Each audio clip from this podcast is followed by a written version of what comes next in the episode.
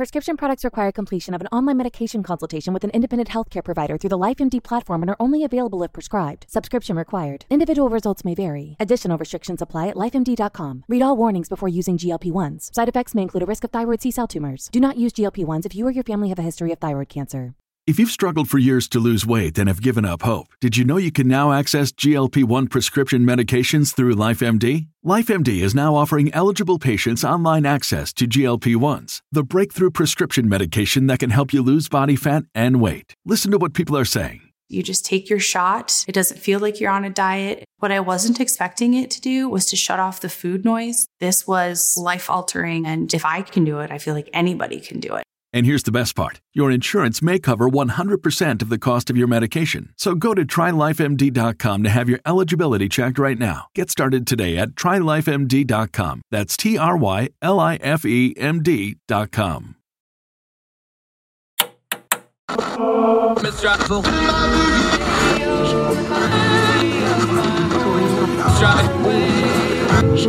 win.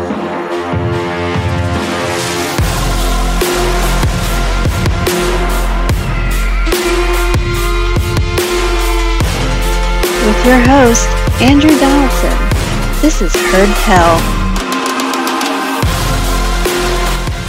Hi, welcome back to Heard Tell. Okay, he's back. It's just you didn't see the first time he was on here because we had a technology failure.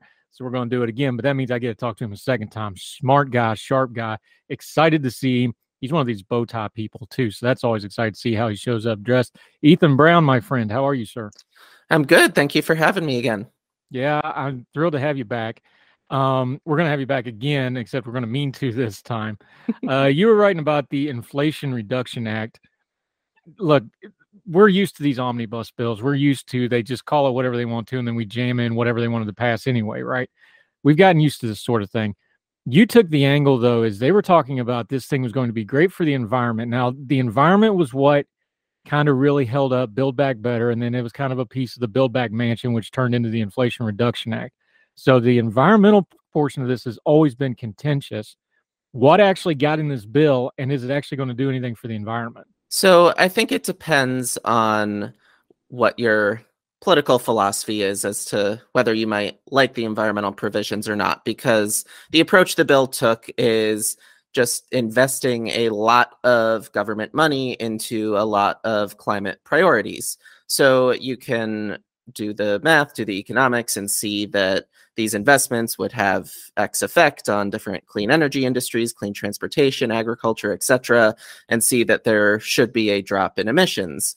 That said, you could question whether or not that's the right approach. There are obviously other approaches to try to get to the same result. So I tend to come at it from a perspective of, I just want to see this get done. I tend to care a little less about how it gets done. But the the thing that I wrote about in my piece about the Inflation Reduction Act, which was in Real Clear Energy about a month ago, is I was concerned that they kept saying that there would be a forty percent reduction in carbon emissions. And that's sort of true, but there's a lot more nuance to that statement, and I felt like it was coming off a little misleading. So happy to talk about that more as well. Yeah, and start big picture with it for us, because what happens every time we talk climate, people want to throw a number with it. Now, this isn't unusual because they do the same thing with, you know, funding for roads or school funding or whatever. It feels like sometimes they just pick a number, then they get this data to say whatever number they want, because we all know that statistics can say whatever you want them to say. That forty percent number, where does it come from? Does it actually mean anything? Because this one, especially when you start looking into it and how they got the number, this one looks like they pretty much kind of picked this one out of thin air a little bit. So it does come from something. They're saying that there would be a forty percent reduction in carbon emissions by twenty thirty from two thousand five levels. And people may not know this, but America's carbon emissions actually peaked in two thousand five. They've come down about sixteen percent since then. And based on current trends, they were expected to come down another, uh, down to like twenty-six or I believe twenty-four percent by twenty thirty, just based on current policies, current behavior of the free market. So is going from twenty-four percent to forty percent a big deal? Sure. But it's not all because of the Inflation Reduction Act. We're going back in time to set our initial target, or initial starting point rather, and we are ignoring the fact that emissions have come down since then and would have continued to come down since then. So I would just caution against policymakers taking full credit if we drop emissions by forty percent, because even though the Inflation Reduction Act would contribute, it wouldn't do it all by itself. Yeah, Ethan Brown joining us. You said they peaked out. Was that purposeful policy? Was it a little bit of inertia? Was it just technology and innovation kind of catching up as through the due course of events? Give me a little bit of a breakdown of that, because that number is probably going to surprise people, because we, you know, we've gotten accustomed to climate alarmism as opposed to climate policy discussion, like a lot of things, right?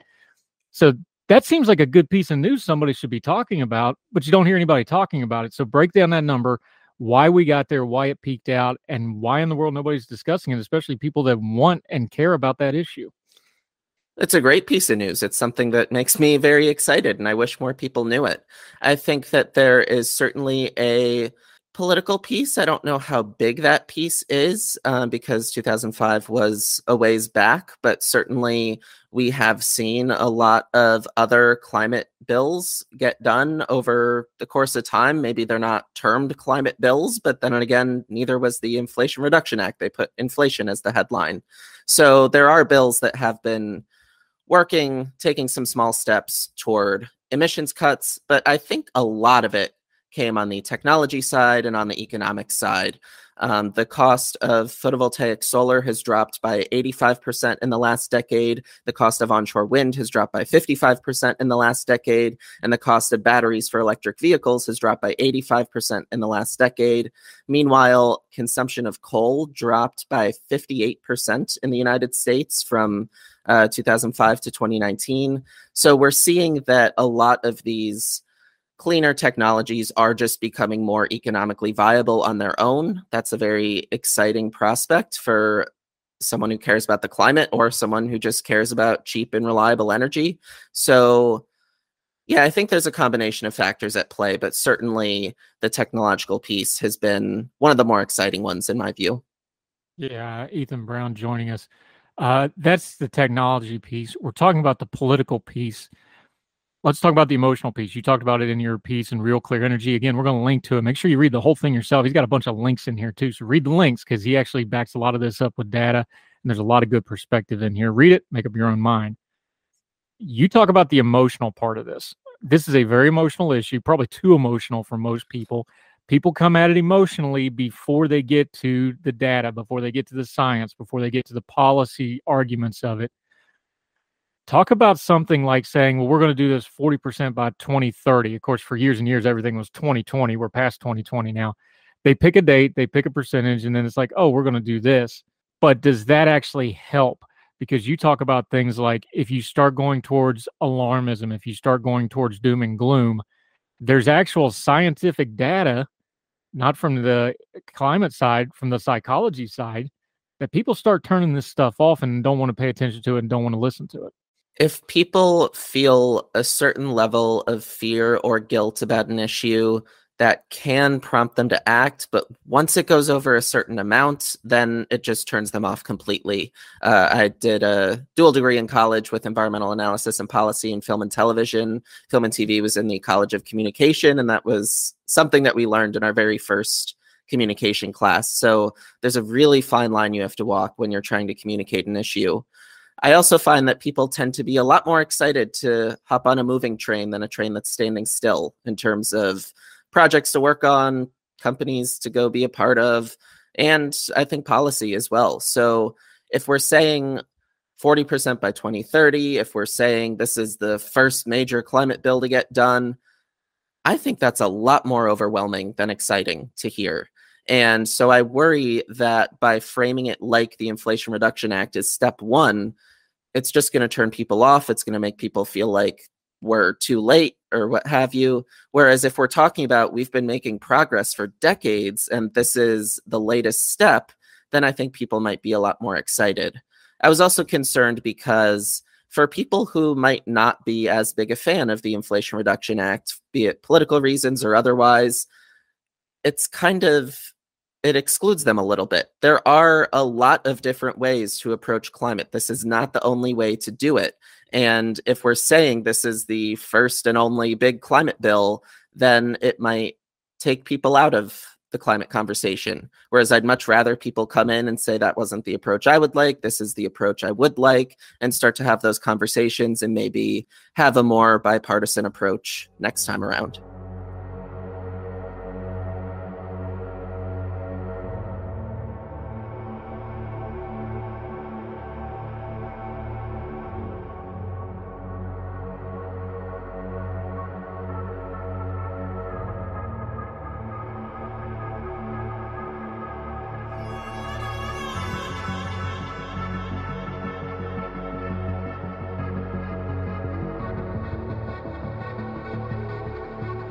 Yeah, Ethan Brown joining us. This is fascinating because we learned this during COVID.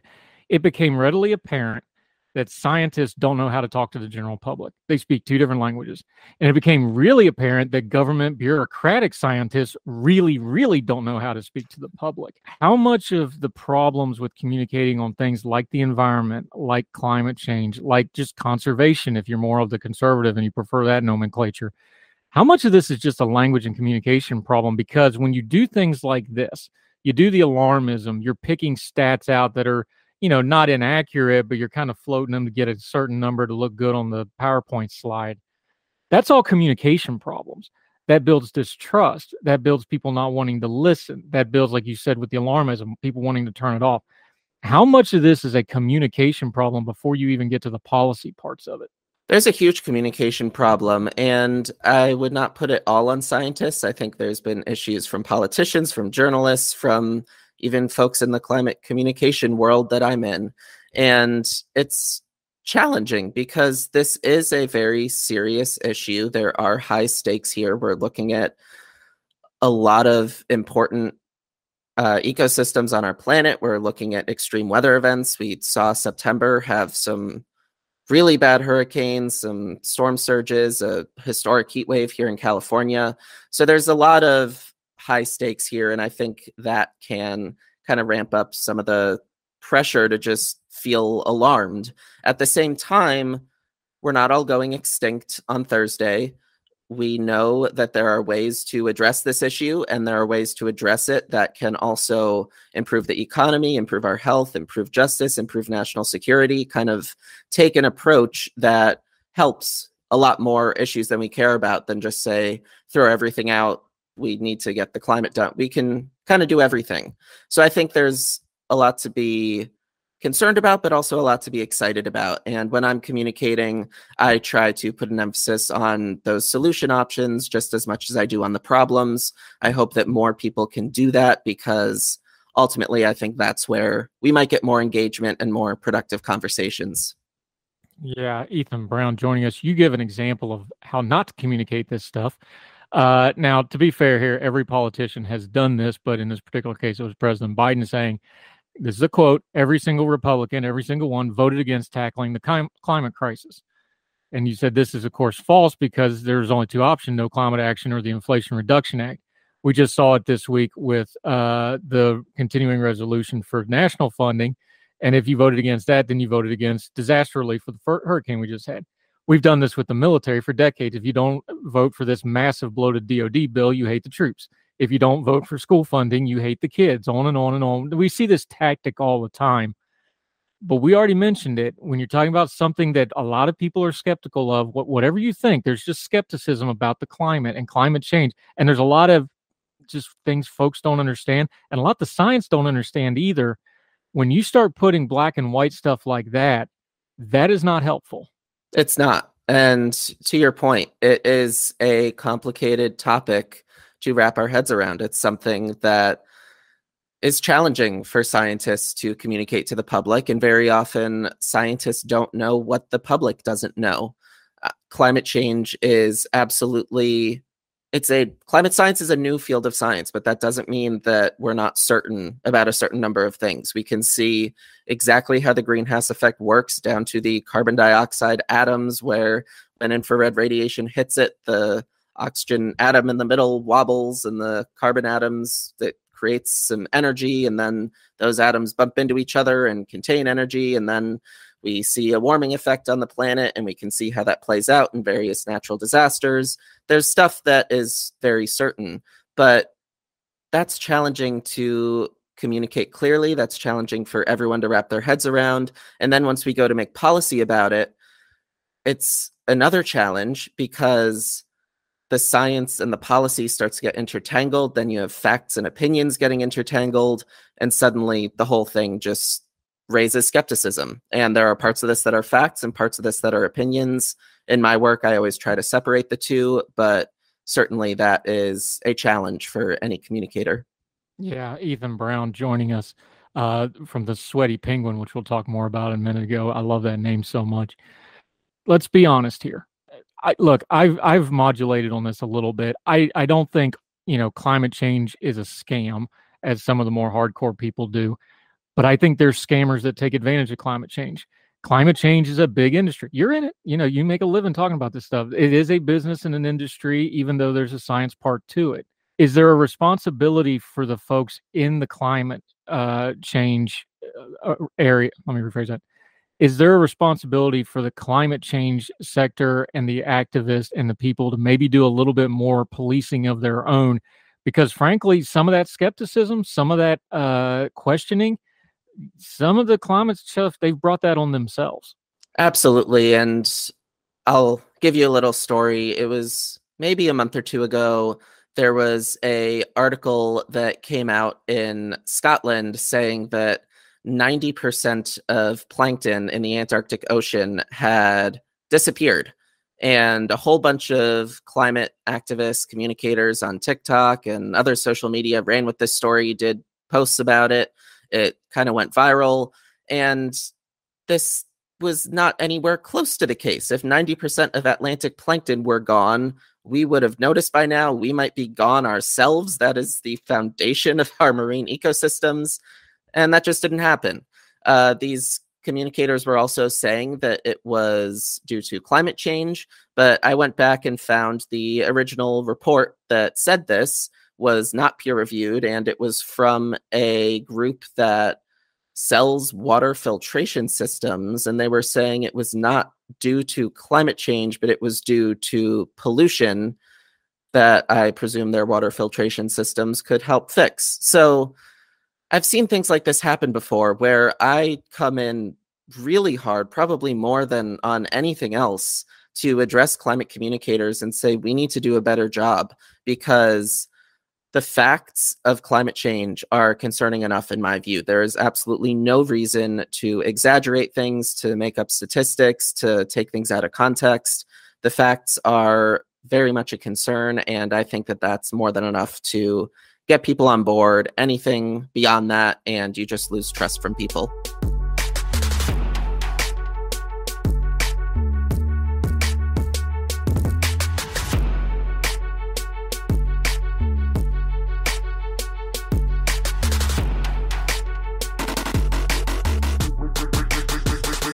Without the ones like you, who work tirelessly to keep things running, everything would suddenly stop.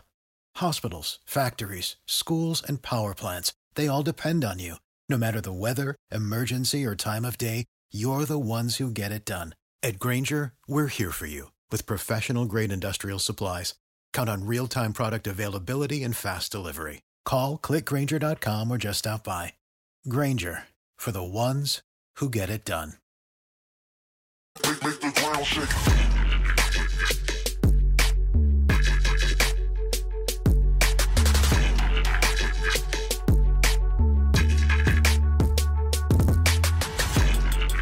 Yeah, Ethan Brown joining us. Okay, but there's people that'll still contest that. People can have honest opinions on this thing.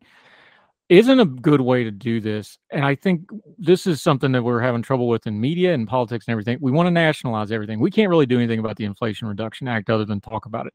We can't really do anything about, you know, a big conference in Switzerland where everybody has to take their private jets to it and have a big meeting about the environment, right? Should we be spending more time and effort, and by we, I mean everybody involved, because if you talk to a conservative and you talk conservation where they live, they're going to be open to that. And the environmental and climate change folks, should they be talking a little more about local things, local level, municipal level, state level, things people can actually do, like going out and cleaning up their communities, like going out and working, you know, some forestry volunteer stuff, you know, just some basic stuff of taking care of the environment as it's traditionally labeled, you know, the nature, outdoors, things like this. I, I think sometimes we get into the, the big picture stuff, we lose that there's a lot of that, and that would probably be an easier way to get into these things, and then you can discuss the bigger picture things. Is there an effort to kind of do that? Is that something that you see as well as lacking here? I've definitely seen the environmental movement start to take steps in that direction, and I think I agree with you. That's a very good thing. It's a lot easier to care about something in your community than to think about globally something going on on the other side of the world and how our actions here can impact that. So yeah, the environmental movement, I believe, is starting to see that and starting to make some steps toward that. What I would hope that they do in doing that, which this I'm not sure is happening, there seems to be this idea of fighting for a cause and beating the opposition, and that's just silly to me. Everyone should care that they have clean air, clean water, and a healthy environment. I don't think anyone does not want that. And so that means you can bring anyone in on any of these issues, specifically local issues where people will see it in their own backyards. So if there's some dispute going on where a environmental group is thinking, all right, we just need to get fifty-one percent of the population on board, I would really caution against that. I think it's much more productive to get everyone on board, or at least as many people as possible, because then as you move to other issues and other issues, everyone's engaged, people are on the same page, and I think a lot more gets done. And then that can even be scaled up nationally when everyone cares and everyone's on board. Yeah. I remember something my dad told me years ago. He's like, you know, winning by one vote isn't winning. That's making half the people mad. Um, so there's some good wisdom there. Okay. Ethan Brown joining us. Let's talk about Sweaty Penguin for a minute. I, I love this. I love what you're doing, but I'll let you set it up. Tell people what it is. It's, boy, you got the branding down, so I can, you know, that's done. But tell people about, that's the sizzle. Tell people about the steak part of it, what you do with Sweaty Penguin. The Sweaty Penguin is my podcast. It is a comedy climate podcast presented by P B S's National Climate Initiative, Peril and Promise. And our goal is to make climate change and environmental issues less overwhelming, less politicized, and more fun. So we do two episodes a week. One of our episodes is called the Deep Dive, because we need a penguin pun. And those, we go into a specific environmental issue. We'll discuss what the problem is, how it affects the environment, economy, health, justice, et cetera. And then we'll talk about solutions. And rather than giving a specific solution and advocating for it, we'll discuss a variety of them and discuss the pros and cons and kind of let you make up your mind. That first segment is also a comedy monologue inspired by a lot of the late night talk shows. And then in the second segment, we'll interview an expert, and we've had professors on from fifteen countries and six continents to talk about their research and kind of give you a glimpse into what they're doing. The other episodes, which come out on Wednesdays, are called Tip of the Iceberg. Those are a shorter, newsier segment. So I'll do uh, another late night style monologue talking about whatever the big climate news story of the week was, giving some context, kind of breaking down any miscommunications or factual inaccuracies or that kind of thing. And then in the second segment, I'll take a question from an audience member. And if you have any climate questions, please send them in to us. We love answering those. So that's the Sweaty Penguin, and we're two and a half years in. Uh, we had our hundredth deep dive about a month ago, uh, which was really exciting. So definitely on the up and up here. Yeah, Ethan Brown joining us. I like that you do here. People forget things like, you know, like Rush Limbaugh had the biggest conservative talk show of all time. He did tons of humor. Like, it was ingrained into what he did. Late night uh, has gotten more political, but they intro it with humor. Saturday Night Live's always been. How important is it when you have a really heavy topic like the environment? You've got to have some levity in there just to give people, you know, some breathing room, for one thing, because otherwise you just wear people out and their eyes start to glaze over. But also to give people kind of an entry point and some levity into a heavy topic. It just kind of humanizes everything, doesn't it? Absolutely. I ran both my high school and college satire publications, and that gave me a lot of insight into how comedy can be used to get people engaged in an issue, introduce people to an issue, bring in a larger audience on an issue. So I always had it in my head to kind of combine climate change and comedy, climate being something really overwhelming and depressing and confusing, and comedy to make it a little more fun. I think people sometimes are confused how the two intersect, but I would encourage you to check out our podcast, because that's, I love to write comedy about some of these difficult topics. And I think that it makes it a lot more fun and a lot more interesting to learn about. Hey, if the uh, Onion can file a brief on a Supreme Court case that gets rave reviews from everybody, why can't the Sweaty Penguin go live from the uh, Universal function in Switzerland or wherever those sort of things are? Never know, man. Dream big. You might see what happens, right? That would be cool. Yeah. Ethan Brown, uh, you told us about it. Let folks know where they can find it, where they can follow you, the Sweaty Penguin, the other work and the writing you do. This piece that we've been talking about is in Real Clear Energy. We will link to it. We will also link to the Sweaty Penguin so you can subscribe and download that. But let folks know where they can find it until they see you again back on Heard Tell, my friend. Thanks for having me, Andrew. You can find the Sweaty Penguin on anywhere you get your podcasts, as well as the sweaty penguin dot com and pbs.org slash Peril and Promise. You can find us on any social media. You can find us on Patreon at patreon.com slash the Sweaty Penguin, where you can get merch, bonus content, and a lot more. You can also submit questions to Tip of the Iceberg. Like I said, we love answering people's questions, and so I hope to hear from you there. And if you want to find me personally, I'm on Twitter at Ethan Brown five one five one. Yep, where he talks about all kinds of interesting things, like trying to distinguish what's on his arm. Is it a bug or a piece of chocolate? And I'll let you find that on his Twitter feed for your own. Ethan Brown, uh, good stuff. Enjoy the conversation. We'll have you back because we're going to be talking about this, I think, probably for the rest of our lives, but at least for the foreseeable future. Good stuff, my friend. We'll talk again real soon. Sounds great. Looking forward to it.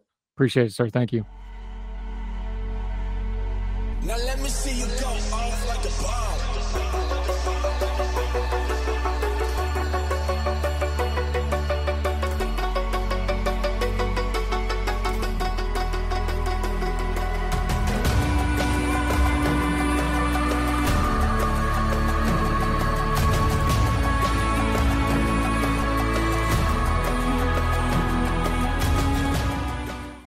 Without the ones like you, who work tirelessly to keep things running, everything would suddenly stop. Hospitals, factories, schools, and power plants, they all depend on you. No matter the weather, emergency, or time of day, you're the ones who get it done. At Grainger, we're here for you with professional-grade industrial supplies. Count on real-time product availability and fast delivery. Call, click grainger dot com, or just stop by. Grainger, for the ones who get it done.